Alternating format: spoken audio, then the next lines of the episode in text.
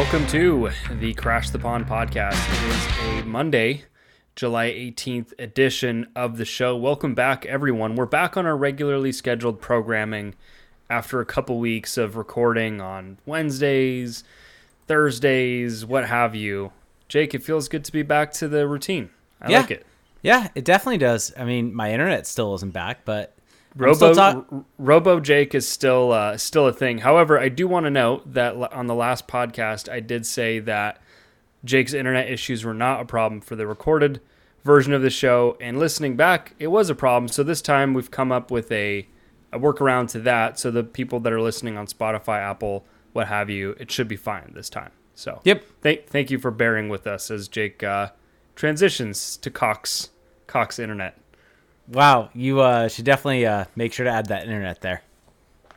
Are, did I just nix our chances at a at a possible sponsorship with? Oh Cox? no, sorry. I was saying you definitely needed to add that internet at the end there. Yeah, I mean it's not your fault. like that, I'm I'm not blaming this on you at all. So That's not even what I was saying, but we shall move on. I'm not sure what you're saying, but that's okay because we've got a lot to talk about today.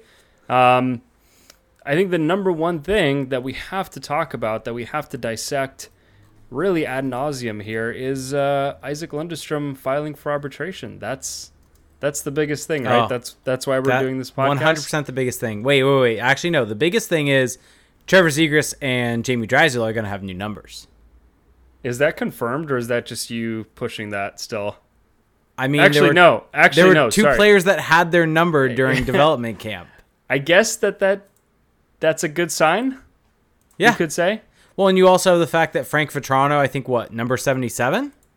Mm-hmm. So that's good. Yes.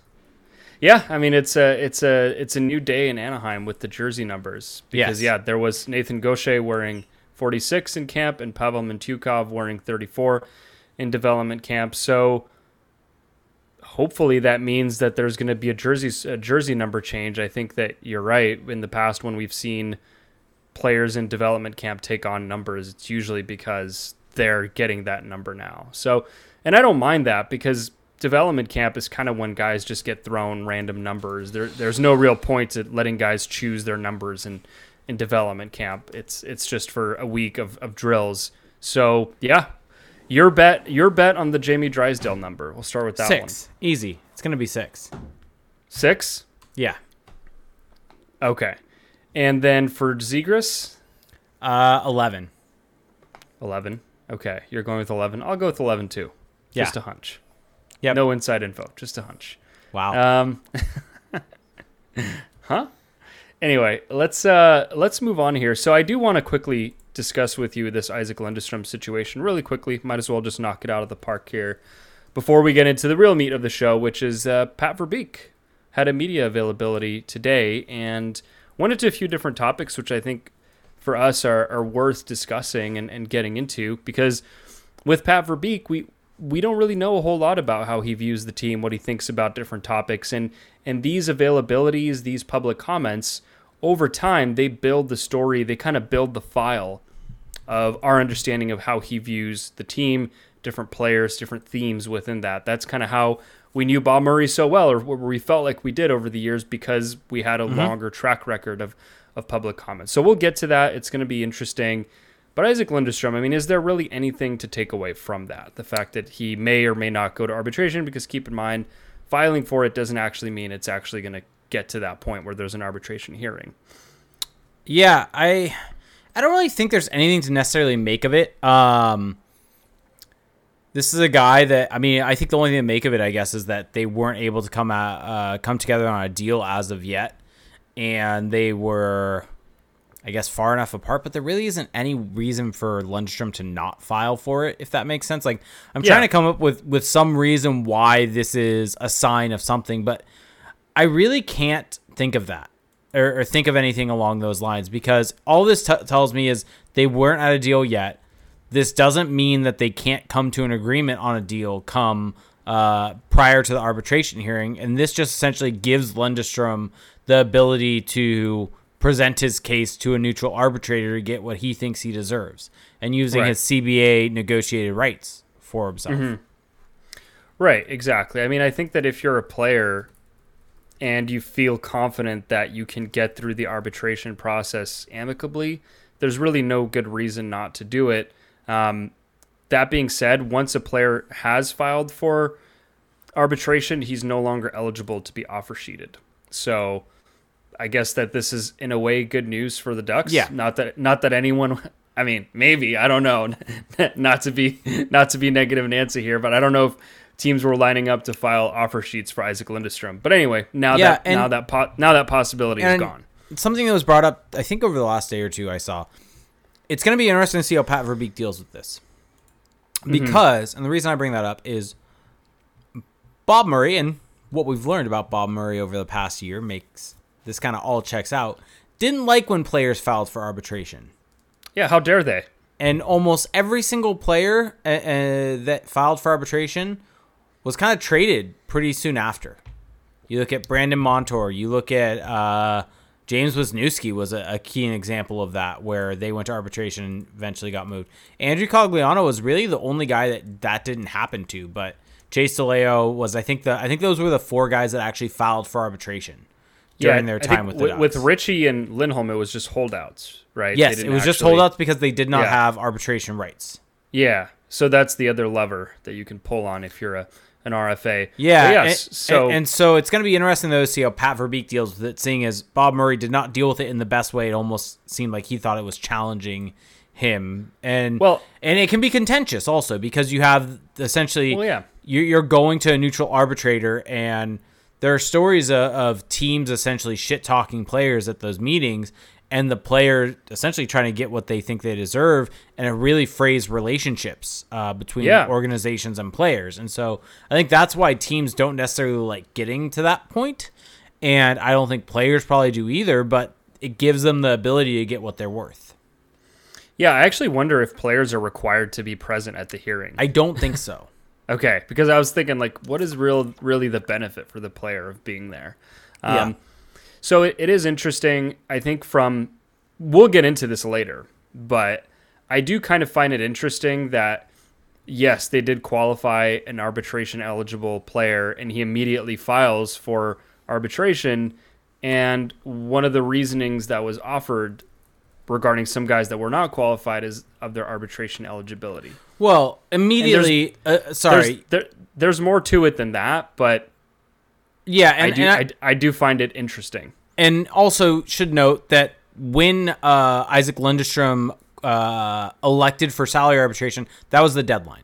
So it's not as if it's something along the lines of Lundstrom just decided now Right, to right. do this. Right, The- right, right. I want to make that Yeah. clear kind of after what Yeah, you yeah. said. It almost sounded like he did this and on his time and decided to do that. There are deadlines for this, and for Sure. player elected arbitration, uh, the deadline was yesterday, I believe. Well, so the, the the time frame is not like what I'm getting at. It's just that arbitration is going to possibly happen, and one of the reasons we were given, or that we've even speculated as to why they didn't keep a Milano or a Steele, is because of their arbitration eligibility. and And so, Salary arbitration hearings will be from July 27th to August 11th. Obviously, it's not over that entire time frame, so it depends on when his hearing is specifically scheduled for. Yeah, so I guess it's you're better off only having one guy to deal with than than possibly three. But it is interesting because I'm sure the Ducks probably must have known that this was going to happen with Lundstrom, or at least had a gut feel about it. Well, you have to imagine with all of the guys that were are, are arbitration eligible, they had a feeling that would go that far, which is why they decided not to qualify all of the guys that were arbitration eligible. And we talked about this, I think, on last week's show, was that um, a lot of teams in the league, I think, are now understanding where arbitration's going to go and what that deal is going to end up at. And so I think Yeah, probably maybe it's, Verbeek it- it's is not it's not hard to project. maybe Verbeek is using this next month or so as a an opportunity, right, to negotiate with Lundstrom, try to get him maybe locked up to more of a maybe he wants more term than Lundstrom does, or something along those lines. And then come the time arbitration starts, he's going to essentially just give him that arbitration deal to not even have it go that far. And that may be what ends up happening. Yeah, it's going to be really interesting because I wonder, I wonder what the case that a player like Isac Lindstrom or his agent would be making on his behalf that he deserves more Points or Points are Yeah. huge. Ice Because what do you have? Huge. 16, 16 goals last Yeah. year. Yeah, And That- so- that's the big one for him. Right, exactly. So it, it's it's going to be interesting. I mean, it, this isn't really, I think, for a lot of fans, like the most interesting aspect of following the team. But all this stuff matters over time, and it's important to at least have some understanding of it. I think that because we've been on this topic here, we might as well just get into the quote that we're kind of ref- or that I've been referencing mm-hmm. that Verbeek gave today. I also just want to point out that the projected contract for Lundestrom through Evolving Hockey is three years for 2.2 mil. So interesting. Um, I don't. I'm wondering what it's going to end up being. If it's What it at if it's that. one year? Um, I haven't actually figured out how to like read that on Oh, these charts. you just go to the right and it's that that projected cap hit for it. projected cap hit. If it's one year, you mean? Okay, if it's if it's a one year deal, Yeah, I'll I'll find it. I think it's 1.5. If I'm reading this correctly, Let's see. I'm not sure if that's correct though. Yeah, one point five. Yeah, 1.54. Okay, Yep. so So as, as it's essentially, I mean, that's kind of what happens with these deals. If you add more term, the player gets more money. yeah, with, with these RFA deals because essentially the team the team would prefer the deal to be longer because then they're locking in the player for longer for more Yeah, of his prime discount. years.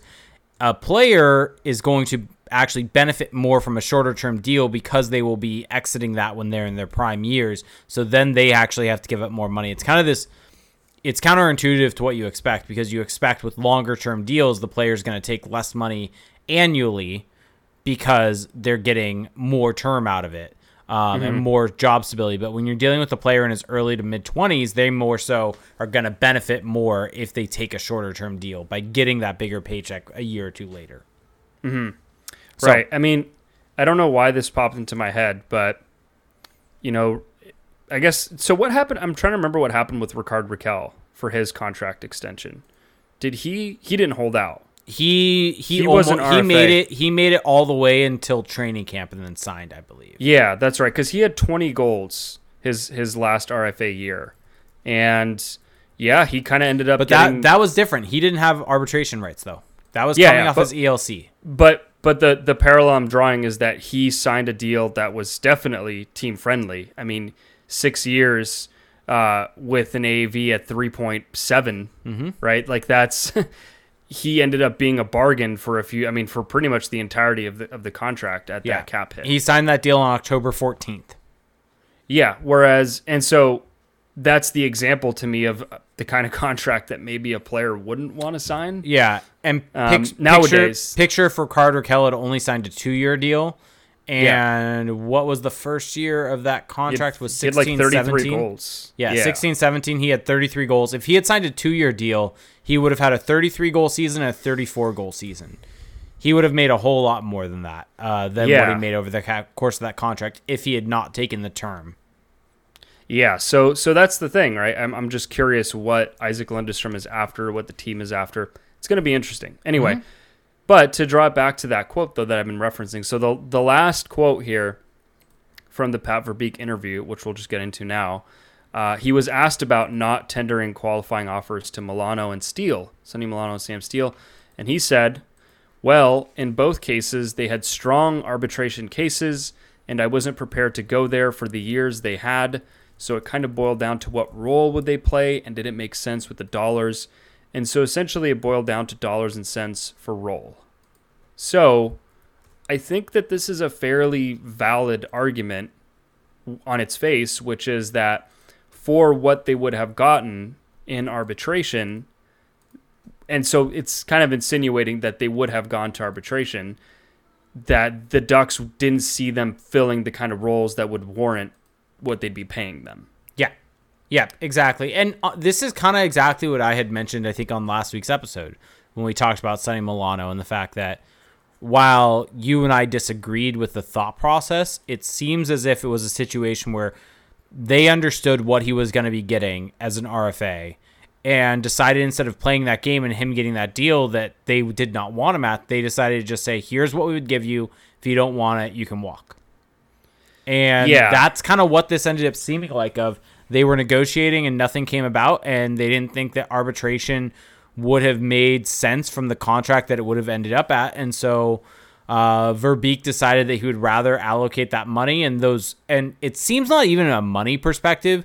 It seems also from a role perspective of where he Yes. sees these players at, and figured that there were better options for those situations than just paying them for a year. Yeah, and I still disagree with this assessment because mm-hmm. No, I agreed. because the, the the crux of the argument is that we don't want to pay them for the role that we envisioned for them. And that basically sounds like to me that they're not going to get a big role Yeah. or that they're not going to have a meaningful role. And I think Sonny Milano proved this season that if you put him in a position to succeed in a meaningful role, that he is worth the money. I mean, he would certainly be worth the like one year arbitration award. Like I'm, I'm, I'm pretty confident that he would be worth that for at least a year, and then you can figure it out later. It's, it's just, Well, yeah, it's an, in- it's, it's, it's just to me that the assessment of the player is still off. And so while everything that Verbeek is saying is valid, like there's nothing in there that's incorrect or, or that doesn't follow logically. I just think that the that initial assumption that The- he's not going to fill that role is off to me. the logic can make sense, but you don't have to necessarily agree with the logic. And I think that Yeah. that is what's happening here with with this. And I think that I think what we've seen though is, and this is kind of maybe my follow up to it, is that Verbeek's gone out and gotten a guy like a Frank Vatrano that's probably going to fill the role that Sonny Milano was going to be in, and that seemed like a guy that he had targeted. And so, where does Sonny Milano now fit in on this team afterwards? And I guess Yeah. maybe that's what he was kind of looking at, knew what he was trying to target, and maybe Sonny Milano didn't fit with what he wanted. And I think where you and I probably would disagree is give him the one year deal that arbitration would probably award him, and then flip him at the deadline if that's really how you feel. Let him rehab some value and and, and increase his value. And now, granted, we don't know this, but I would assume Pat Verbeek probably shopped him around. And Yeah. I it seems like there probably were no bites because he probably would have moved him or moved his rights if there were. And so that that kind of might nix that uh, argument in the bud and just stop it right there because he probably did try to shop him and nothing came about. And so the one thing that I do like about this quote, I think you and I would both agree on this, is it's refreshing to actually hear a GM give his reasoning for something. Whether you agree with it or not, there's a logical reason behind what the action was. And I think that is a refreshing thing about this quote from Pat Verbeek is that I don't maybe I'm misremembering, maybe my judgment's been clouded on Murray because of all of the bullshit, but I don't recall him necessarily having this type of explanation on certain moves and actually going into detail about certain things with how they're going to work. And I think that's something I really appreciate about this from Pat Verbeek is giving some insight into why he made the move and his logic behind it and reasoning behind it. Yeah, well, I also think that he's using just the facts of the situation as opposed to, I think with Murray, there was a lot of deferring to these kind of intangible things or these really vague Locker terms. room. I mean, stuff. I I still don't think Pat Verbeek is telling us everything here, but at least it seems like he has a grasp on the mechanics of how these things work. Whereas with with Bob Murray, sometimes there were I remember there being quotes where it's like, "Are we sure that he understands how this is working?" Yeah. right. At least at least Verbeek has a has a grasp on it, and at least there is some degree of transparency. Um, and I actually believe this explanation. Yeah. because it's not he's not directly saying necessarily why they did this because you kind of have to you still have to read between the lines and, and you have to deduce that they just didn't see Steele and Milano figuring that highly in the lineup for it to be worth them kind of going through this this rigmarole. But at least he's giving you that and, and it's there to to be inferred. And I don't think that my inference here is, is way off base. Now, it is interesting because when you look at I mean, we're already getting ahead of ourselves here, and th- this team is yet to be formed. But you look at the Ducks' forward lines for next year, and I still think Sonny Milano could have easily fit into there. I mean, I don't think that. I know that Max Jones is coming back. I know that McTavish could take a step into the top six, at least the top nine. But you kind of figure that Milano is still a guy who can contribute and fit in, especially when you consider that you've got guys like Comtois who really struggled last year and Derek Grant, who gives you nothing, are still going to be occupying spots that could have been Milano's. Yeah. Yeah. And, So- and, and that's kind of I think the thing there.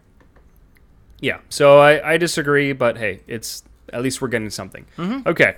Do you want to sh- let's let's go through these quotes here. Let's uh I'll tr- I'll try to to abbreviate them or, or kind of maybe parse them down just a bit because some of these are lengthy responses. But last week we were the last time we we did an episode, we talked to you guys about the signings of Ryan Strome and Frank Vatrano, and so this is Verbeek's explanation. I think that Ryan is going to be a good addition from a couple different angles. Uh, from a leadership standpoint, it's going to be very, very important. Uh, he's a really good playmaker, and he had a good year scoring goals as well. I think having someone that's very productive offensively and someone that is going to provide really good culture and really good leadership in the locker room was very important for our club. We addressed that. Vatrano brings a high energy game, very hard worker who has the ability to get in on the forecheck, create turnovers, thinks like a shooter. I think one of the things that always used to annoy me last year when I was watching the club was that we didn't shoot the puck enough. We always were looking for the perfect play to put it in the net instead of shooting it. Um, and Frankie will bring this that shooter's mentality, which I think is very important moving forward for us. He's had some good years, scoring 18 last year and 18 a couple years ago. He's had some good scoring years and will be able to have the ability to go anywhere in the lineup in the top nine and be able to provide scoring. He's so we address that as well. He's got a really good shot, good release, like his mentality, how he approaches the game when he gets into those shooter areas. In this league, there's a lot of goaltenders. If they stop the first one, there's probably a good chance they're giving up a rebound and then the rebound gets put home. So I want guys thinking shoot more often, and he certainly brings that attitude and mindset to do that on a shift by shift basis. So right away here, Jake, what I like about this quote mm-hmm. is that everything he said about specifically Vatrano is is like you can look it up Yeah. and you can look at the tracking data and the stats and like it holds up. Yeah. And and I think that what what's interesting especially on on Vatrano is that it's not just about it's it's not this whole idea of oh it's it's just about the production and oh he scored a bunch of goals. It's that he does these specific things Yeah. that our team needs. And on top of that, you know, because of course we're gonna make a lot of Murray comparisons because this is something we've done in recent years, looking at Murray quotes, is that you know, you'll recall Murray saying things like, "Well, the guys, the guys need to get better at this. If there's a weakness on the team, they need to shoot more." You know, he never said that specifically, but it was always about the team itself Yep. needing to be better. And yes, Pat Verbeek needed to go out and make moves, but instead of whining about guys needing to shoot more, he went out and got a shooter. Yeah. That's a that's a sign of progress. Yeah, understanding that hey, certain players are just going to be certain players and they're not going to necessarily change, so you need to supplement them with other players that can do that well. Not every player is going to be great at every single aspect of the game, and you should bring in players that complement their play style so that they can do what they do best and bring in someone that does the thing that you're a little bit weak at.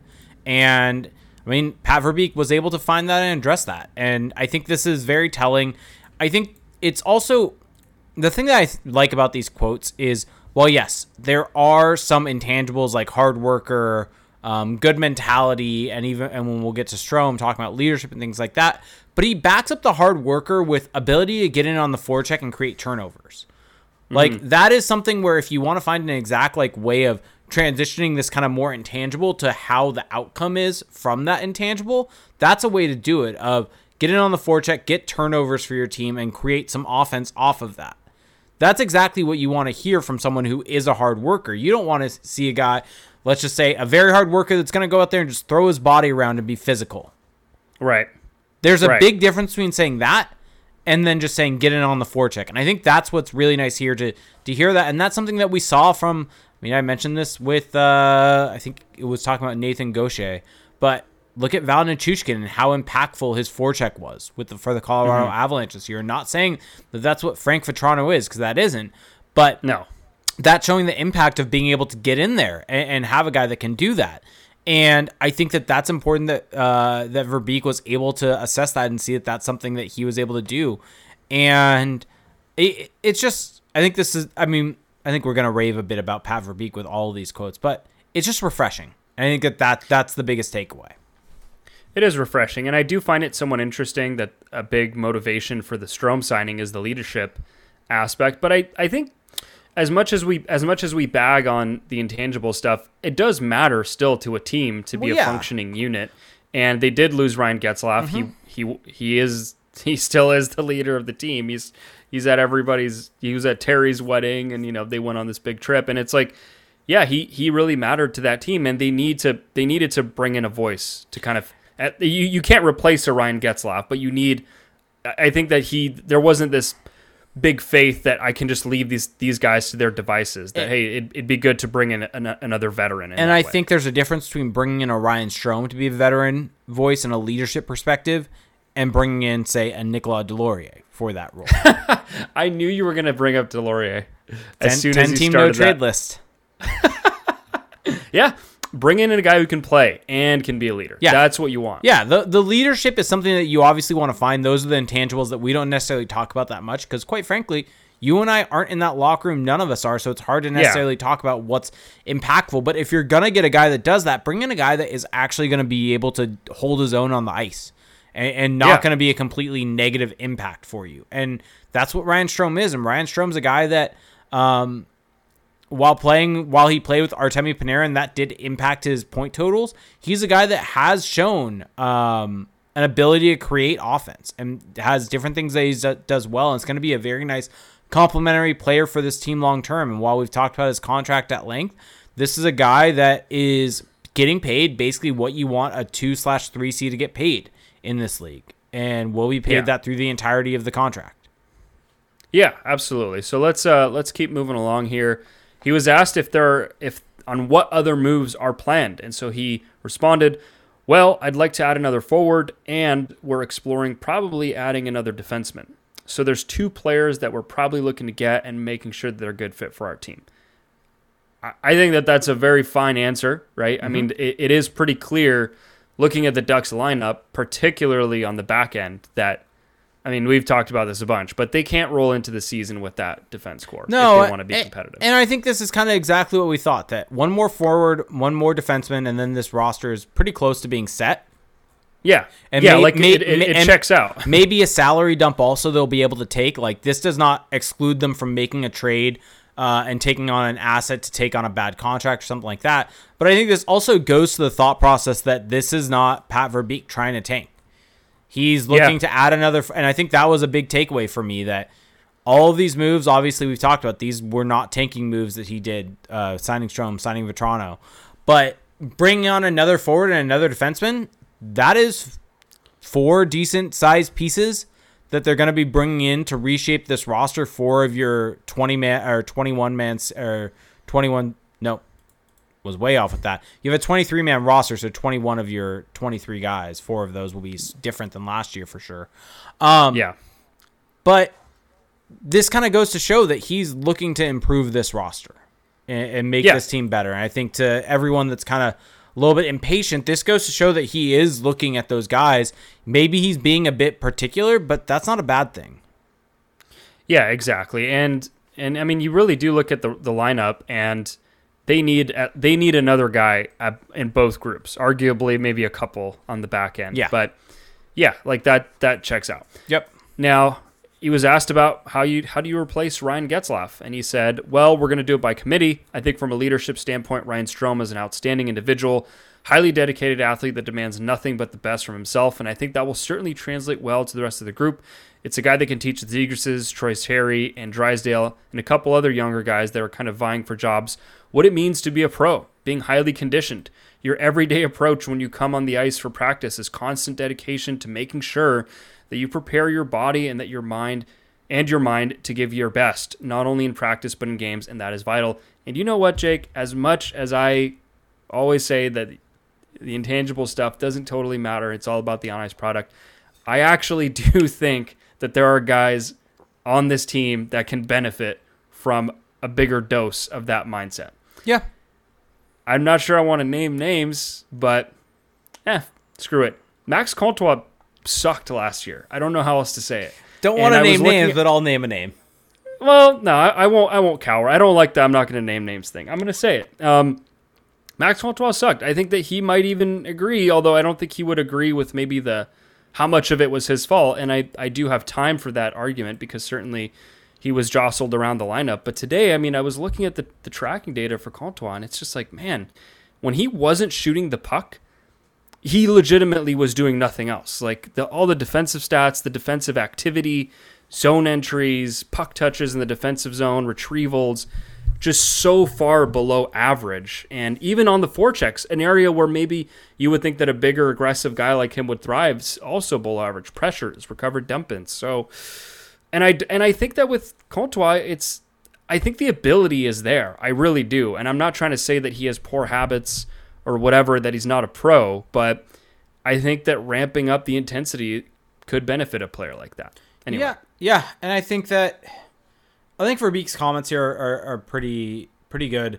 I mean, he's essentially trying to make sure that he's surrounding the younger guys on the team um, with some more veteran players that can help them kind of show what it is to to try to win, create almost a winning environment, winning uh, mentality. Um, and kind of Yeah. essentially going through all those details that you have to do. and and being well conditioned. I mean, yeah, there's guy there are guys in the team, and for the younger guys, it's not really their fault completely. They're on the just the beginning of their trajectory. But yeah, like a Trevor Zegras, we t- we talked about the frail thing at the end of the last year, right? He can definitely benefit from being from adding muscle, adding size, strength. Troy Terry, I mean, he he took a big step with that last year, but sure, of course, anyone can benefit from more of that. Jamie Drysdale, certainly, and I do find it interesting that he lumped in the younger guys vying for jobs. I mean, I wonder who those guys are. I would venture to guess that Max Comtois, Max Jones are probably in that group, um, and then maybe guys in the AHL that are that have yet to really carve out a spot. So interesting comments. Yep. And so Felix, though, with all of that hard work mm-hmm. that they've kind of they'll put in on their conditioning, probably gets them into pretty good shape, right? Body's looking pretty good. Yes. So with that, it's officially summertime, and everyone talks about looking good for the warmer months, but few have the balls to do it. Well, it's time to nut up or shut up and take the easiest step to look sexy this summer by using Manscaped. Manscaped's Ultra Smooth package makes sure you have the proper care for down there, and their Boxer 2.0 give you gives you the perfect stage to show off your new look. These products may make you look hot, uh, but your cleanly shaved nethers will keep you cool. And the Boxers 2.0 pat- patented jewel pouch technology will keep your boys from turning any beach day into swamp day. Dive headfirst into summer by joining the 5 million men worldwide who trust Manscaped and get 20% off plus free shipping by going to manscaped.com slash CTP. So Felix, why don't you tell the folks about the Ultra Smooth package? Yeah, the Ultra Smooth package is a specialized three step groin shaving kit to help you buff, protect, and smooth your most sensitive areas. I'm talking crop shaver razor, crop exfoliator, and crop gel. This kit is the most perfect polish to make your family jewels shine. Step one with the crop exfoliator. Infused with ingredients that can soothe, clear, and keep the skin on and around your groin feeling refreshed, the crop exfoliator can help reduce the risk of ingrown hairs in your delicate places. Jake, I don't know about you, but ingrown hairs suck. I think we can all agree. We've all been there. Step two in your routine the crop gel. See what you're shaving with our see where you're shaving with our unique clear shaving gel just for the groin. It's called your delicate area for a reason. This is one place you do not want to go into blind. Yeah, been there, can attest. Step three. Once you've done all that, the crop exfoliator and the crop gel, it's time to shave. The crop shaver was designed for shaving the groin area with confidence. This razor has three precision blades, including extra wide lubricating strips and a pivoting head for the ultimate groin grooming experience. All three of these vegan, cruelty free, and sulfate free products are included so you know your manhood is in good hands and without compromise. Once you have your hog and prize once you have your hog in prize worthy condition, grab yourself who calls it a hog? Grab yourself a pair of the Manscaped Boxers 2.0. They are ultra soft, moisture wicking, cooling, anti chafing masterpieces fit for a king and made for your royal scepter. So you can go get 20% off plus free shipping with the code CTP, like Crash the Pond, at manscaped.com. That's 20% off plus free shipping with the code CTP at manscaped.com. There are so few uh, there are so few perfect summer days. Don't let hot sweaty balls ruin them. Stay fresh, clean, and smelling good with Manscaped. I just really want to know who who uses the term hog to refer to to you know what. Yeah. Anyway, Yeah. m- moving on. Yeah. moving on. Okay, go go go help us out though. help us help you. Yeah. Um, Yeah. Do it if you do. On- go check them out if you want Felix to say hog more on the podcast. Yeah, yeah. If you just enjoy these ad reads and just want to have us keep embarrassing ourselves, I, I think that this is this is the way to go. Um, that that's how you can help us. Okay, uh, let's move on here. On so Pat was asked on finding a veteran defenseman.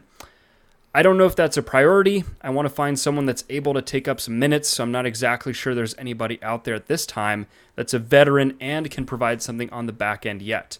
We've been looking, and there are certain things that maybe we can try, but I have to make sure it's a good fit, not only from a contract standpoint, but that the type of player we're bringing in will fit into the culture and the rest of the group. There are free agent defensemen that are out there. Some of them are asking too much term, so I'm looking for much more shorter term defensemen. There are possible trade scenarios, but I'm willing to kind of look at the free agency market before I go to the trade market. So, kind of a detailed answer, actually. Yeah, definitely. And I think it's one that you want to hear because a lot of times on free agency day, the issue that you end up finding is the term that's given out. And we even talked about with Strome. Neither of us like that term that much, but it's somewhat manageable. But especially with defensemen and how much the game can essentially uh, go past them, especially if you're signing a guy that's 31, 32 years old. Um, Yeah, they can decline. yeah, you want to find a guy on a bit of a shorter term. And so, I mean, I'm just curious what free agent defensemen are out there that he could potentially be talking about. But it seems as if he's really being selective at not only who who he's looking at, but the term he wants to give them. And the other thing I think that's critical here is that he didn't necessarily exclude looking at the free agent market, or sorry, at the the trade market, but he wants to look at the free agent market first, and that kind of makes sense because from the trade perspective, sure you may get a guy that is more uh, fine tuned towards your window, which may be a benefit to doing that, and why maybe you would do it first. But the downside to that is you're giving up assets for it, and if you don't love that player, you may not want to give up assets for a guy that you don't love, and, and that's kind of Yeah. I think the issue there, and so that's why it seems as if he's probably trying to look at the free agent market, see who can who he can get for absolutely no cost, and that's the reason why. So, Yeah, I mean, you look at like PK Subban, yep, right? And PK Subban's 33. Uh, I, I'm actually now curious what his contract would be. I have it at my fingertips. Um, his projected contract is three years, 3.8. And I could see Pat Verbeek not wanting to sign that because three years for a 33 year old who's had some issues with injuries like that, that's a little, that's a little scary, right? yeah. Um, also, also PK Subban, like, I don't know. There's always stuff out there about the off ice, and maybe that's just not what he wants to bring in. Who knows? I mean, he's he's had a, some resurgent seasons. Anton Stralman, right? He's 35, and he would. I mean, it sounds like he wouldn't cost much. One year, 1.5. But is there just not enough return? Is there just not enough value for a guy like that? Yeah, So and- I kind of get the hesitancy. There's not many great names it- out there. I would assume probably the guy he's talked to, and specifically probably who he's talking about here, is John Klingberg. As in okay. someone that is uh, asking for too much term. He's 29, so you know he's asking for the eight years. Yeah. very likely. Yeah. or sorry, the seven years. Yeah. Um, and yeah, I mean, I, I, it wouldn't. It, would, how interesting would it be though to see? Actually, his pro, his projected term is is six years, but I mean, it, I feel like he'd probably ask for more than that. How interesting would it be to see the Ducks get John Klingberg? I wouldn't want him on a six or seven year deal. No, I don't think you want any player in that age range unless No. they're unless they're elite, elite, elite, elite. Yeah, and the sorry, one other thing though about the exact comment for Verbeek that I find interesting is that the, Mm-hmm. The other veteran options? no, the veteran aspect and the fact that he kind of downplays that being a necessity, and I think that that's kind of refreshing. That it doesn't have to be a, a veteran; he's just looking for someone that can take up some minutes for him, and that's Mm-hmm. kind of downplaying the necessity of having to have someone that's a veteran. You it as in fit is more important than experience. Yeah, and I think that that's just a narrative thing that's out there. Is oh, you guys looking at like I'm looking at your you know daily face-off line chart, and it looks like you could use another veteran, right? Mm-hmm. I think that the key is a player that can that can play and that makes sense contractually. Would you do four years for Klingberg at six point two mil a year? Honestly, I haven't thought that much about Klingberg, so I Okay. don't really know. I'd need You don't to do. a- you don't you don't need to have an opinion, although I kind of wish you would have an opinion. I, I'm right Um, now just very quickly to give myself some thought process here, looking up his art RAPM charts. Um, Yeah, not he's- great he's an o- defensively. Yeah, he's an offense. I don't want to say offense. Well, he is an offense first defenseman. yeah, that, that is one way to put it. And you know he's he's really good at transitioning the puck. He's really good at creating chances, at, at getting shots off, and he's great on the power play. I Four mean, this years is- I might do. this is a guy who would help the Ducks. I mean, undoubtedly, Yeah. y- you put him you put him on the second pairing. I mean, hell, he might be on the first pairing, but he just helps that group because there's just guys who can't really handle the minutes right now. Yeah, I mean, you do Kling. Klingberg Fowler. Yeah, or man, this is a rough group. um, yeah, Klingberg, Benoit, Klingberg, Vaakanainen. I don't know. Yeah, and so and the thing is, none of the the free agents really stick out to you though as being. I mean, Klingberg to me is is the one guy that's kind of like a, a needle mover. Everyone else, I mean, it's I mean, if just you can kind of like if you can somehow pry Rasmus Sandin out of Toronto, maybe, but he's Sure, but- RFA. Yeah, yeah, yeah. Well, now I'm, I'm just looking at UFAs. No, no, so, fair. yeah, yeah. But uh, I mean, Danny DeKeyser, no. Calvin DeHaan, hmm. It's just yeah, it's not a awesome list. So I kind of understand the the hesitancy there. Klingberg Yeah, will just be fun because but he's it a kind of player. it kind of sounds like at some point he's gonna go to the trade market on it, which Jacob Chychrun, Travis Sanheim, list of probably a bunch of other names that you could think of on the the Yeah. trade market for defense. And so they're gonna need they're gonna need to pivot to that at some point if they just decide that none of these guys are worth it. Well, and this kind of goes to our point, right? That there's still a lot of time in this free agent window. And so Yeah. this is something that we could see them essentially start digging into um, Yeah. over the next couple months. And so it seems like he really focused on looking who was available in the free agent market and then is going to switch gears. And really, from a trade perspective, they're the big trade targets. There really haven't been that many that are gone. Fiala, I mean, the the big kind of prime ones, I guess, are gone in Fiala and DeBrincat, but that's really it, right? Or am I missing Yeah. someone? Uh, Burn- well, Burns, I, mean, guess, is gone technically, Ma- but Matthew Tkachuk looks like he's probably gonna stay. well, it now it- basically now there's just no offer sheet option. Yeah, yeah. So it's gonna be interesting. the The back end to me is is kind of an eyesore right now. Yeah, Uh, they have to do. I mean, you you can't say that you want to take a step forward and and start the season with that group, and I don't think that they will. Yep. So let's move on here. Uh, on hiring Craig Johnson as an assistant coach, we talked about him on the last pod. Uh, the man who has all the experience in the area, specifically coaching high school hockey in Orange County. So this is what he said for Anaheim and Craig Johnson. At some point here over the next couple of years, we're going to start inserting younger players into our lineup. And I don't subscribe to once you've made the NHL, development time's over. Craig comes with an extensive background in development. That was what I was looking for to add to the assistant coaching group. A lot of times, coaching staffs get really bogged down with the daily minutia of video and preparing for the next game. And I want to make sure that these players who are younger don't miss out on going through video, going through on ice scenarios, working with Craig after practice on a lot of different ele- elements of their game. So to me, that's going to be an, an important role for our team moving forward. And Jake, this might actually be my favorite answer of any of them because Yeah. this is this is so so true. well, This is so so true. and it's What- everything he said fascinating in when here. you think about who he's replacing, right? Yeah, Geoff Ward, who's just kind of an old school. Well, I don't want to say old school, but just he's He's one a of head the guys. coach. He's a former head coach. he's just one of the guys who's, And- who's in this carousel. And I think this is an absolute great coach or great quote because I think Dallas Eakins, when he was in the AHL, probably did care about development. And that was probably something they focused on when they hired him to be the NHL coach. But I think that all the losing and all that stuff, maybe that made him not care as much and cared more about going game to game. Well, And we I- I- I think so- it- eh, or knowing- message sending or things like that were, were more so the way that he was trying to to get points across to players as compared Well, to actually trying to improve them. and also knowing the kind of pressure that Eakins was under with True. Murray and Good point. expectations. I think that there's a lot of good development guys who become bad development guys, or not even bad, but just don't.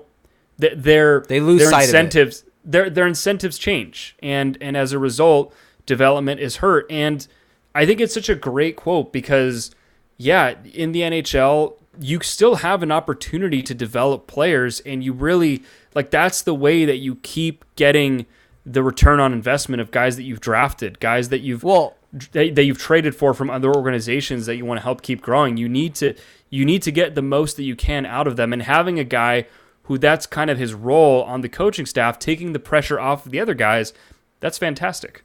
And kind of the other uh, thing I was going to go into here is that you have more and more guys breaking into the NHL at a younger and younger age. And Yeah. so, as part of that, more and more guys are going to be developing at the NHL level. And Yeah. that's just kind of your you enter the NHL at your pre-prime years instead of in basically in your prime. And Yeah. so that way you're in your prime for your entire NHL tenure instead of coming in during the middle of it. But as part Yeah. of that is you have to have that develop, development as you go from your pre-prime into your prime years. And so this is a really good quote, and I think it's something that stands true no matter what. Whether you're a young team or an old team, you're gonna have younger players on your team no matter what that need to have that development time. And I think having a guy like that on your on your coaching staff, we focus so much on having guys for the power play, guys for the penalty kill, guys that focus on the defense, guys that po- focus on the forwards. I think having a guy that's there to help essentially bring along these younger guys is a really smart thing. It's perfect. It's Yeah. perfect because because it's what they need. Yeah. They have a bunch of young guys now, and they're going to have more, right? I mean, if everything breaks right, they're going to have a bunch more. They're Yep. going to come through come through the team, and this is like this mentality is not. I don't. It's. I don't think it's very common in the mm-hmm. NHL. I think there's still a lot of teams that that haven't really done this. I mean, I remember a few years ago. I don't know if it was Cla- Claude Julien said this specifically, but it was along the lines of the NHL is not a development league. And yeah, it isn't. When you're under the gun and you're in the 82 mm-hmm. game grind and you need to get points every night, you're not thinking about how a guy's skating is coming along or, or whatever. You're thinking about how can you win as a coach. And so to have a guy on your staff take just kind of take that responsibility entirely off of your plate, it's just so perfect. You know what? Taking a step back, I hadn't really even thought about that in contrast to this quote from Verbeek. And you're so right that this Yeah. is not something you necessarily hear a lot of times. You do Yeah. hear a lot of guys. I think Bob Murray has even said that that the NHL is a hard league to play in, and that it's not for developing young guys. And even Pat Verbeek has kind of said you want to have guys in the AHL and want to let them marinate. But I think this is kind of the uh, you have both sides of it that you are still You gonna can have it both guys. ways. Yeah, Yeah. You, you're still gonna have to be developing in the NHL. Um, And also, why wouldn't you want to, right? so you, I don't know if you listen to this. I did not, but I think you may I have listened to Dallas I Eakins did. on the Ray and Dregs pod. Did he talk about the NHL not being a development league on that? I don't remember the specific Pain, Pain quote. Flight brings that up in our Twitch chat. That's why. But I, I do remember him kind of saying that it's a hard league and that it's it's a it's a difficult league for younger players. And I don't know if he had said something like that specifically, but yeah, I I don't think Dallas Eakins was was dialed in on development last season. That No. wasn't his mandate, Nope. at least to start. And I mean that's why like to me here here comes the here comes the mention. I think Marty St. Louis was so good for the Habs at the end of the season is because that was very clearly you were even like Don Granato in in um, in Buffalo. It was like that's their mission is to help develop, and when that's your goal, and you go all in, then yeah, guys are going to benefit. Even think about the way that Trevor Zegras' last two years have been handled. Pete always brings it up about this past year, but even going back to the year prior and the way they handled it about putting him on wing and not at center. And, Yeah. it's just these things that just don't necessarily make sense with the way that they've handled um, certain players. And then putting Drysdale in, it, it's just the contrast between all of that. And, and it just feels like there wasn't a plan. And at least Well, with this quote, it feels like supposed- there's a plan. supposedly there was a plan. We're going to put him on the wing, and then he's going to be a center. Remember that whole thing? Yep. Put him on Uh, wing. put put him on wing. Let him play in the in the AHL. Then let him play in the N- NHL. Then send him back down to play in the uh, NA, uh, center in the AHL. Then have him come back up to be center in the NHL. And oh, whoopsie doozy! This is just an, uh, enough games where you aren't able to be eligible for a year of service. just just God. just so happens, and just so happened, Trevor Zegras made note of that. That he's like, it is funny that that Jamie and I played the exact same amount of games. Yeah, that was so. Didn't go unnoticed. I, I don't miss that that era. Nope. I don't miss that at all. Nope. Okay, let's let's move on here. We've got two more. Uh, this is about hiring Roy Sommer to coach the San Diego Gulls. I've known Roy for a long time. We actually played there together in New Jersey a long time ago. Roy was in the San Jose organization for a long time. He's put a lot of guys into the NHL from his teams. And what I was looking for was really someone that could set the tone, building culture, making these young players men, having them understand the game, the way they're going to have to play to play at the next level, and the commitment and work ethic that goes with that. And I think Roy's going to be able to really help with all that. I mean, Roy Sommer is a really respected veteran AHL coach. He's been around forever. It feels like he's legit been around forever. And yeah, I mean, I don't have a whole lot to say. I don't have a. I've been in summer, but you know, having followed the Sharks organization for a little while, it seems like he's been well, well around. So that's what I say. Yep, I got nothing else, and you've gone robotic for me, but it might just be me. Okay. All right. Uh, hopefully I don't remain that way. Uh, okay. On the chances of signing Legions, Henry Thrun and Jackson Lacombe, and Verbeek's response, Oh, well, there's always oh, you're you're robotic also. We got double robots here. okay. Should we stop? No, we we'll get. Uh, let me read this one. I'll read this one. Uh, on the chances of signing Thrun and uh, and Jackson Lacombe, well, there's always a concern. At the end of the day, once they get by a certain time, they're gonna have the ability to decide uh, whether they want to sign with us or go free. So yeah, it is. It's a concern, but we will proceed with trying to sign them. They are a property until August 15th or next year, so we will continue to give them the reasons why they should stay with the Ducks organization. So this is really kind of a- as good as you can hope for them. Um, there's really not a whole lot more that I think Pat Verbeek can say about Henry Thrun and Jackson Lacombe, and um, it's really just going to be whether they want to or whether they want to pick where they go. I Yeah, I I, think know, you're good still- now. Yep, you're good. Am I good? You're a little grainy like me now, but your uh, your robotic Yay. was even worse than mine. Okay. Your your Well, robotic was beep, it rubbed boop, off on boop, me, I guess. Boop, boop, beep beep beep beep boop boop. Oh, good. Fitting the Star Wars theme. Yeah. Okay. Uh, yeah. I mean, I, I I think that this quote is not really saying much of anything. It's like, yeah, we're gonna try to sign him, and that's that's kind of it. I don't know if there's really anything else to, to take away from that. Yep. All right. So let's get into questions. Unless you got anything else you want to add. Yeah. Solid No, uh, 15 no, I- minutes I- on those quotes. I'll just say that it was, all in all, I think it's encouraging stuff. Uh, you know, if you're a fan of the team and you want to feel confident about the direction of the team, I think just listening and reading of, of how Pat Verbeek is, is expressing himself and what he's saying and just this kind of composed, logical tone, it's a it's a breath of fresh air and it should give you some confidence. Agreed. Um, Heyo D Flow said, "What is your projected top three D pairings for the Ducks on opening night? It's okay to have one or more designated spots for any yet to be signed UFA." Okay. Uh, Salem has an answer on this, I guess. I'm hearing cat noises. I don't know if it's I don't know if it's Salem or someone else that's no, making the noises. It, it, it's though. definitely Salem. Okay. So my projected top four. Um, can I just go full chaos? Okay, go for it. Um, okay, I'm gonna go Cam Fowler, Jamie Drysdale, Simon Benoit, John Klingberg, and then Urho Vaakanainen, Kevin Shattenkirk. I will go with Cam Fowler, Jamie Drysdale, Jacob Chychrun, Josh Mahura, Whew. Urho Vaakanainen, Simon Benoit, So or Shattenkirk, Shattenkirk, whatever. Who cares? Okay. You don't want to go Fowler, Drysdale, Benoit, Klingberg, Vaakanainen, Subban? No, I mean you also left out Mahura. Yeah. Yeah, I mean, I don't know how I feel about Mahura anymore. Okay. I think he he's just he's just all over the place. Jack, I, gu- I our, guess. our our good friend Jack Kopacka Bastard, aka Green Bastard, said, "Which current Ducks player would win in a hot dog eating contest against his teammates?" Speaking of hogs, uh, who would eat the fewest hot dogs? And bonus, what toppings does Jack Kopacka get on his hot dogs?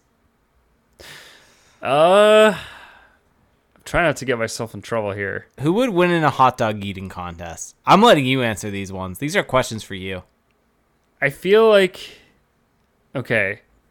I fe- feel like Trevor Zegras is just so competitive that he would find a way. Also, He would he's the way to- youngest, so his body can rebound the quickest from eating like crap. Yeah, so I'm gonna go with him. What was the second part of that? Who would eat the fewest hot dogs? fewest? Um, Oh, this this this is this should be Who's easy. who's Uh, the health nut on the team? Yeah, I was gonna say who's like the Nathan MacKinnon of this team. I feel like Adam Henrique must be. I mean, he looks in good shape, and as a 32 year old who's still performing at a high level. Actually, you know what? I'll go Ryan Strome. Ryan Strome, since he's supposed to be the fitness guy. He- wait, is he a Ryan fitness guy? Str- well, that's the whole thing that he was brought in for. We just read the quote. He's brought in to help instill good habits and conditioning and, and whatnot. I'll go with Vatrano. Okay. I have no actual reason behind it. No, no reasoning. Okay. Uh, what toppings does Jack Kopacka get on his hot dogs? For those that don't know, Jack uh, Green Bastard is the biggest Jack, Jack Kopacka fan there is. I mean, uh, can we? Do we still have to talk about someone who's not in the organization? Uh, Like, I, I, he he is a longtime patron of ours. Are you really going to disrespect him like this? what toppings Jack Kopacka would get? Hmm. I'm gonna go with ketchup because ketchup is the worst uh, topping, and he's been one of the worst players. So, yeah, ketchup it is. You know, what? I'm gonna say he go he goes with the perfect uh, toppings: ketchup, mustard, onions, jalapenos. Ketchup, onions, mustard, jalapeno. You almost have me there, but ketchup does not belong on a hot dog. So, Ketchup's the key glue there. It's the best part. No, ketchup sucks. Hey yo, Deflo said if Pat Verbeek were an uh, this is just off the rails. Pat Ver, if Pat Verbeek were an alcoholic drink, which alcoholic drink would he be and why? I'm I'm really glad that it went to alcoholic drink because at first I was like, "Whoa, are we are we getting ourselves in trouble here?" Okay, if he was a boozy drink, which one would he be? Hmm, I don't know. I feel like Pat Verbeek seems like kind of a dry, straightforward guy. Not dry like in a battery, but just like serious. I got Um, an answer, a very well thought out one that I've made up in a minute. Sure. He's an old fashioned. He's Okay. timeless, while also can have a new age spin on him. He's a guy that Okay. is known for being kind of an old school type of guy on the ice, but you can find plenty of old fashions that are, are manufactured in a way to make them very new and unique and, and Okay. up to, to modern standards. Okay. All right. I'll go with that. I'm, I'm here for it. Are you a fan of how I made that up in a quick second? I like the explanation because the name made no sense. So I like that the explanation kind of came through to, to salvage it. Well, I mean, the name is about the drink. It wasn't Yeah. about the name. I'm, it was a good explanation. Okay, there you I'm go. happy with it. Ken Pafu asks, with the UFA moves that uh, Pat Verbeek has made thus far, uh, making it seem uh, with the UFA moves that Pat Verbeek has made thus far, making it seem as if he's leaning towards seeing the light at the end of the rebuild tunnel. Do you think any decisions made on draft day were influenced by some of the prospects looking like they are able to play in the NHL sooner? If so, can you see them letting any of them play a few NHL games, and who would that be if you had to choose one? Yeah, that's a good question. But I don't, I still don't think that they were drafting with the idea of, oh, we're to. I just don't think it's like a very Martin Madden esque way of drafting. And yeah, there's a Pat Verbeek influence now. So it's it's a fair it's a fair point, fair question. I, I think that Mintyukov might get a look, right? I mean, he's Maybe. he's a very exci- he's a very I mean, with the player. blue line, maybe maybe they have yeah, to. like like there's an opening there, I mean- and I could see I could see even Nathan Gaucher. You know, I I could see Nathan Gaucher actually. Man, I might even plant my flag here, but I could I could Is this see your Troy him, Terry moment? I could see him have a really good training camp, have a really good preseason. He brings that element, right, that that we've talked about of, of you know, effective forechecking, effective physicality.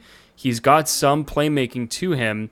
And I could see him just kind of outshining the Comtois or the Joneses of the world and and earning a spot for opening night. I could see that happening. I'm calling it now. Nathan. Gaucher will be in the lineup opening night. Wow, bold take. We'll see Yeah, how it it plays. is. It is. It, it feels a little. we'll- we'll I feel a little scared saying that. But we'll see how it plays out for him, Cotton. Uh, Olaf is Berserker said, "Is the seemingly stalled out UFA market a positive or negative for the Ducks?" I don't think it really affects the Ducks because I think that the guys that they were after they got, and it doesn't seem like there's anyone really left that they would be in on. Should we rescind the hubba hubbubaloo that we made last week? Yeah. So I guess I'll just say it because it feels like a worthy thing to say. But suppose, reportedly, I have been told that the Ducks were never in on Kadri, never in on Nazem Kadri. So take that for what it is. That's what I've that's what I've I've heard. So There you go. might might might run counter to other things that are out there, but I'm willing I'm willing to put it out there. Uh, Heyo Deflo said, "What is the minimum process-wise and record-wise that Dallas Eakins need to do this season to earn a contract extension? And on the other hand, are there specific things he might do that would disqualify him in Verbeek's eyes from receiving an extension?" Well, I think that you read what Pat Verbeek values and what he wants to see, and I think it's pretty clear that the team has to take a step forward in the way that it competes, the way that it generates offense, the way that it gets more shots off, just its overall intensity level. It has to go up. And I think that that's a worthy thing because, yeah, they could have benefited from that. And so, if Dallas Eakins cannot get his team to play that effective style of hockey where they are competitive, where they are pushing teams, not necessarily winning a bunch of games, but just really pushing teams and being a team that other that the opposition is not excited to play against, then I think Dallas Eakins has a shot. I think he has a shot at coming back. I don't think it's a guarantee at that point because I do think that Pat Verbeek is going to want his guy, right? Like that has to be on the back of his mind. But at least that gets him a shot. If they make the playoffs doing that, then yeah, Dallas Eakins is safe. But if the team doesn't take a step forward in that way, if they're still kind of this bottom tier team at five on five, if they if they don't really have that bite to them offensively, I just don't think there's any way he's coming back. It's plain and simple. I'd agree with that. Yeah, I, I think for me, it's really about the process becoming better.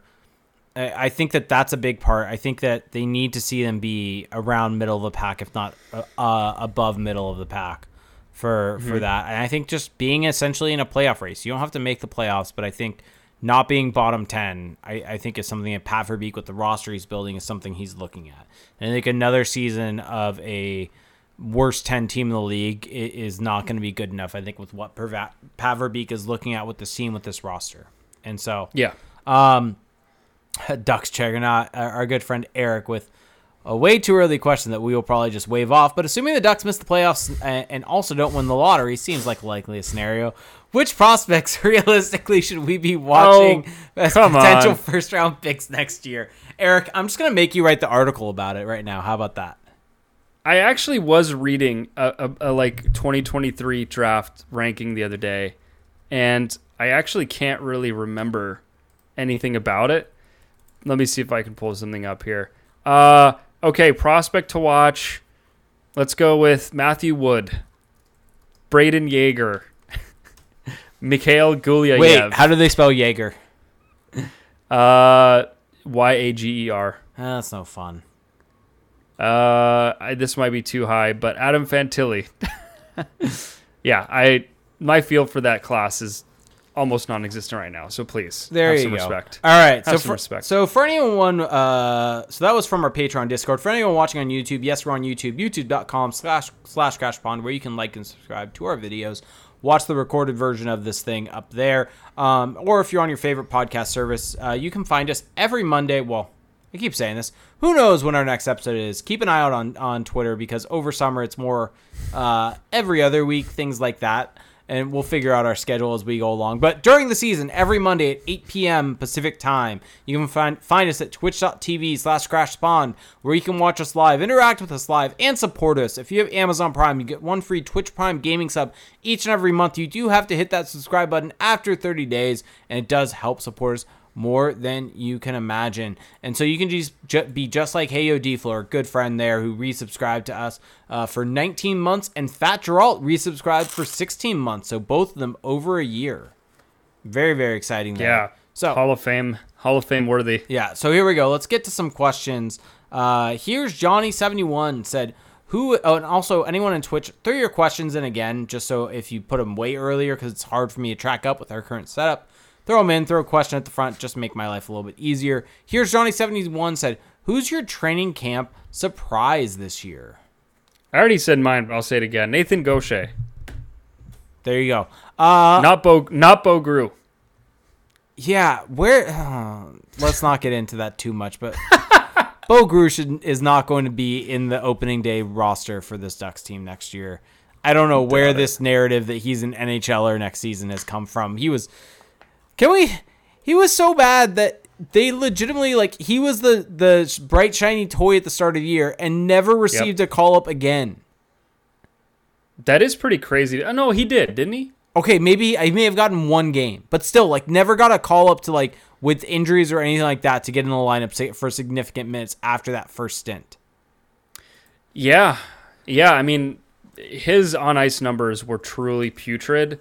I did kind of take a peek today at like the the tracking data, but it's such a small sample that I feel like I can't really draw anything from that. It's like 60 minutes or something. Uh, yeah, that was a weird one. Yeah, Weird- like- weird- that was that, that that was a weird. Actually, no, No, yeah, yeah. was he, was he he played from October, basically the start of the season till November twenty fourth, or till like mid November or late November or so. Played sixteen games over that span. Maybe he started getting scratched near the end. Was called back up for two games in January, and that was it. yeah, and that was the the COVID situation. Yeah, Yeah. so Like yeah, like it's just funny how that's like. But okay, getting back to my training camp surprise, I'm gonna go. Olen Zellweger Yes. makes the team for out uh, off training camp. Ooh, that's a little that's a little ballsy, but when you do look at that left side, uh, it makes sense. Yep. put it that way. Yep. Uh, let's see. Uh, Clay Dog three said, "Any thoughts on Perreault and Tracey playing this year?" It's hard. I it's think hard to see Perreault is more likely. Do you think it's weird that Brayden Tracey's at the development camp? a little bit. I mean, he was drafted in what 2019. Yeah. Like, uh, like what's the statute of limitations? Well, and I, I guess granted, how many development camps have they had? I guess maybe that's Yeah. something to necessarily they want to give to add I mean, to this Perreault, conversation. Perreault was there. Yeah, I think that with Tracey, he's got. I mean, he's got two years left on his ELC.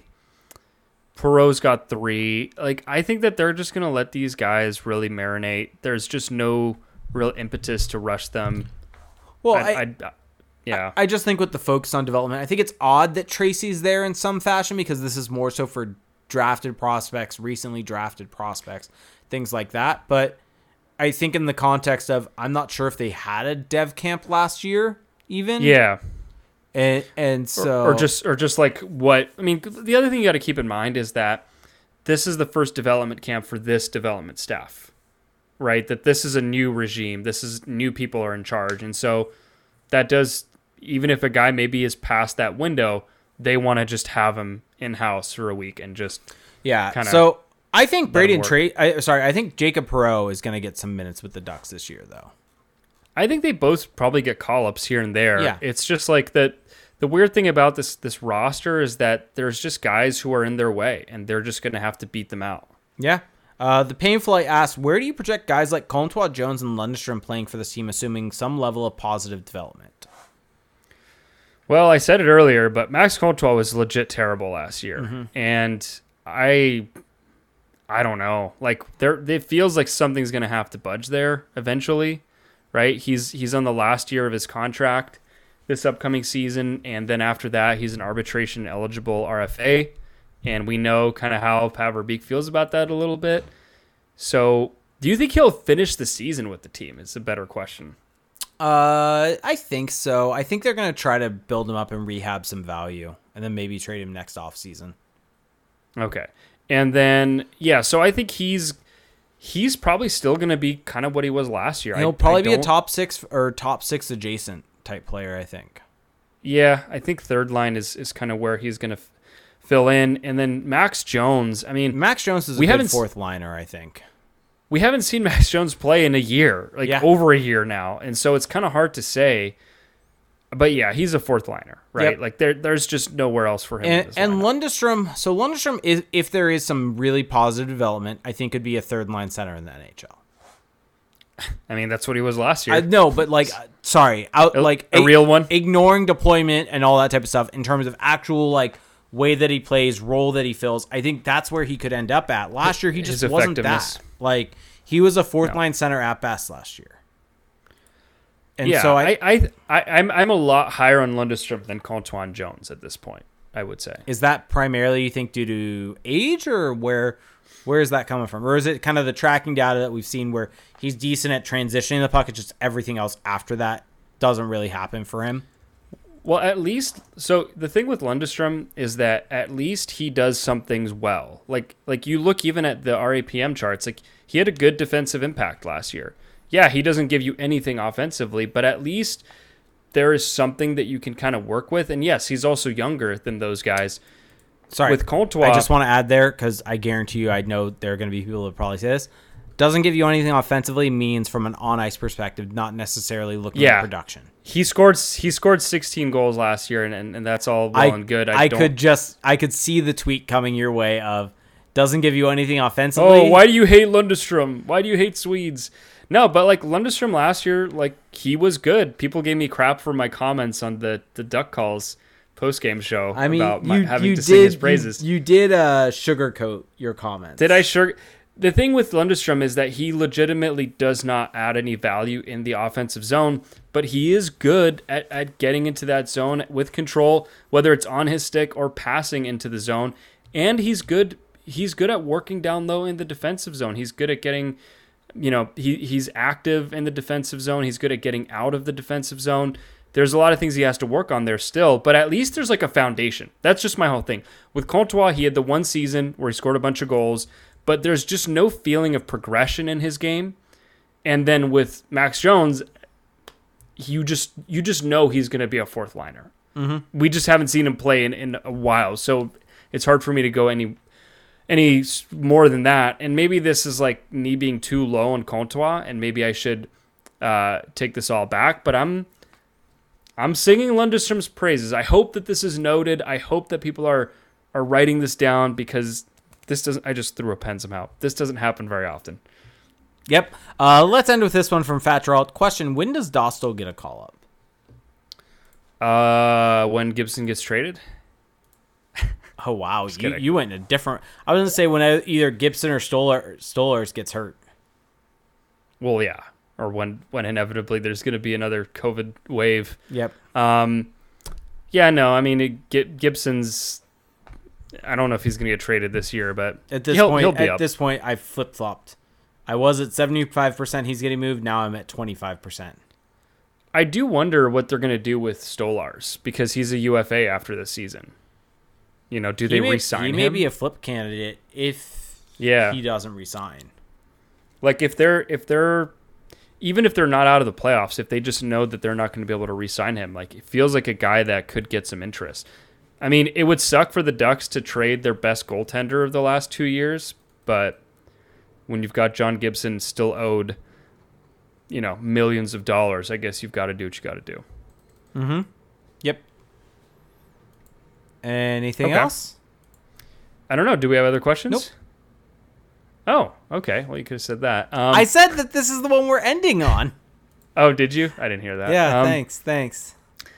Well, I do want to point out that Jake and I are in full off-season mode. Went to play some golf the other day. Yeah, I will fun. give you some props. You actually made contact. Yeah, hit the ball. That was my only goal. I hadn't swung a golf club in, in actual years, maybe even a decade. And uh, yeah, hit the ball. That was the only goal. And managed to hit the ball. Yeah. It was a fun day. I, I can see why I spanked my driver a couple times real good. Yeah, you had some good shots. Thank you. I'll give you that credit. Um, I can see why golf is so fun or addicting because it's like when you hit that nice shot, it's like, oh man, I want to do that again and again and again. Um, Golfing and surfing also- are very much alike for that exact same uh, reason. yeah, They are absolutely infuriating to do at certain moments and can piss you off beyond all belief. All it takes is one fun one wave or one good golf shot and you're like, Yeah. "Damn, I want it. I want it. I want that again." you're sucked back in. Yeah. Do you want to tell everyone about your your uh, your great uh, surfing outing? Uh your, your your mishap? it's been very big and I went surfing last Friday and I'm You mean the waves have been very big? Yeah, and I've uh I've been still trying to figure out the surf spots down here and surf the San Clemente Pier. And Uh-huh. did not necessarily know how that wave was when I did that and it was a lot steeper than I was expecting and got caught on a walled off wave and jumped off over the falls and it was think 4 to 6 on Friday It was one of the set waves, and Four to six feet. yeah, and decided to cannonball instead of going feet first because I forgot what it was like to be in waves like that, and it's hurt to walk the last couple days after that. Let's go with that. Yeah, you got you got you got spanked. You got spanked by the water. I did. It put hurts. it It, still hurts to sit right now as we speak. and I might go to. Yeah, I I, looked at the way the surf report at T Street in San Clemente tomorrow. It's gonna be eight to ten feet. Oh my god. I'm kind. yeah, I was I'm kind of debating about going. before we started recording, I was out looking at the waves in Newport and they looked dangerous. They looked monstrous. Well, Newport's And- Newport can be sketchy because of how shallow it is on the bottom side of that. So if you eat shit, Yeah. you're going right to the bottom there, and it can hurt. And I'm wondering if that's Yeah. also what happened for me. I may have hit ocean floor. Who knows? That may have also not helped. Yeah, just just so everyone, just to peel back the curtain even further, one of the first things Jake said when we got Oh, to the, the golf course or the driving range, he just said, "My ass hurts." Yeah. Accurate. Accurate. That's really funny to me. That's really funny. You know, laughing at your expense is one of my favorite pastimes. Um, As I'm here being your hype man saying you did a good job. no, hey, Uh, I wait, I, I give you full. is I asking which one was credit. more epic, Jake's surfing ventures versus Felix's stingrays experience. Definitely yeah, your I was stingray. gonna say. I was gonna say, like, at what point is this your version of my stingray? No. I feel like No. yours wasn't traumatizing enough. No, because I'm still scared. To I stayed swim. out there and tried to catch more waves to make sure that I didn't screw myself up in the brain. Yeah, I. uh And now I might be I- going back out. Although when I saw eight to ten, I was like, maybe I'll go to a different spot. Eight Yeah, to ten feet is any- eight to ten feet's huge. Yeah, that sounds like dangerous. There, well, there was nothing epic about my uh, my stingray experience. it No, was just but pain. I will say that while I was sitting there in pain, I did talk to a Stingray, and uh, he said he was coming for you. But oh, I want to give a shout out to whoever commented on, On our the- last on the YouTube, video, and someone like changed their account name to a stingray. No, And the comment it, was it tar- was not a Stingray. Oh, it was a stingray looking for revenge. Is that what it was? Yeah, I'm just I'm I'm pulling it up right now. I think it so. was. Let's see. It was stingray coming for seconds. Oh, that's even better. yeah. Why would the And Stingray the be con- looking for revenge? You didn't hurt it. It hurt you. That's true. Stingray coming for seconds. Target acquired. So yeah, thank you. Just uh, I'm I'm glad my my trauma is a is a laughing matter to you. Uh, that was really good. No complaints. Uh, yeah. Anything else? Home run derby was tonight. I don't know. nope. Nothing else for me. Oh, I had a food. I had a food thing I wanted to bring up. Oh, oh, oh, oh. Um, shoot. What did I try the other day? That was just so terrible. Oh, you tried new food?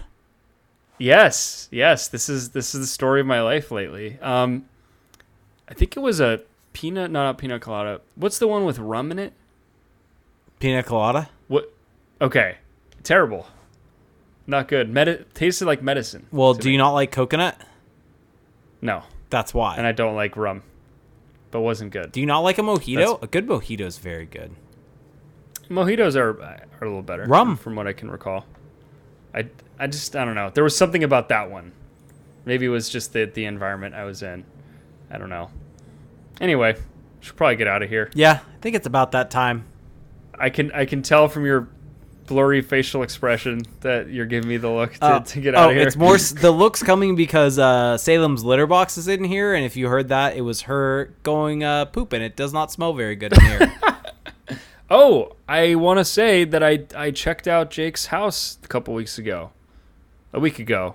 It was nice, Thank you, nice nice residence. thank you, Well well uh, well executed. thank you. All right.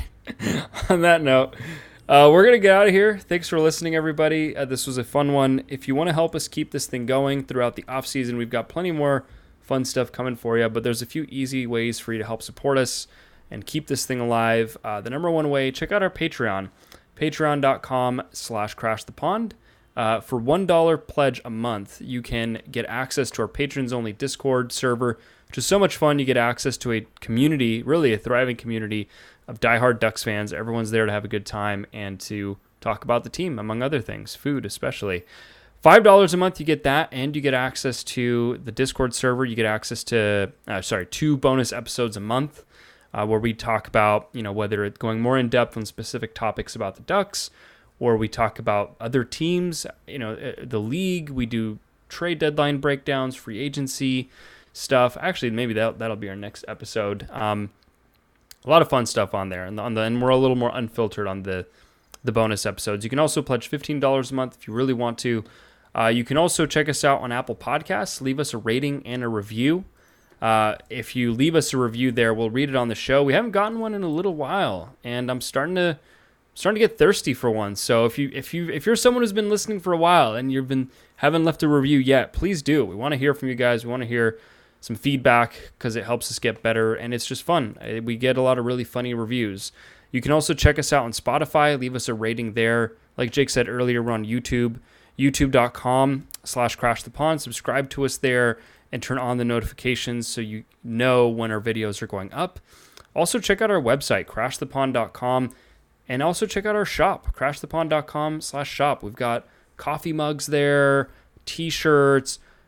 I want to point out, Jake, that today a new a new podcast in the scene, the Late Arrivals Pod, as Jake shows on the screen, the awesome Crash the Pond sticker on his uh, what is that a hydro flask? Yeah, sixty-four ounce. Okay. Yeah, I was gonna say that's a big boy. Um, uh, that's a big hog. Um, I was I was gonna say that the new podcast, Late Arrivals, sent out a tweet today asking people which which podcast is the best logo, and someone shouted us out saying that we have a great logo. Yeah. Uh, I don't know if I don't know if you saw that or Uh, not. yep, but the hockey sticks going into palm trees. All things re- that we uh, we made sure to to put together when we were Yeah. putting together this logo. Yeah, I love our logo with the arch of the Honda Center, and uh, we've got it in eggplant and jade and in black and orange. So, yeah, whether it's hoodies, t-shirts, stickers, coffee mugs, we've got it all covered for you. CrashThePond.com. Do you know what the like shop. the like front of Honda Center on this? The way that it's like circled reminds me of a little bit What? the Mighty Ducks cartoon. I think that's one of the Mm. reasons, especially why I love the eggplant and jade logo that we have. yeah, I like that. I like the eggplant and jade one quite a bit, but I like the orange one too. It's a different vibe. Both of them are, are just different vibes. Like the eggplant and jade is maybe a little more like beachy, and then the orange and black is, I don't know. It's got that kind of like chill sunset vibe to it. So go check that out. Uh, that's on our website.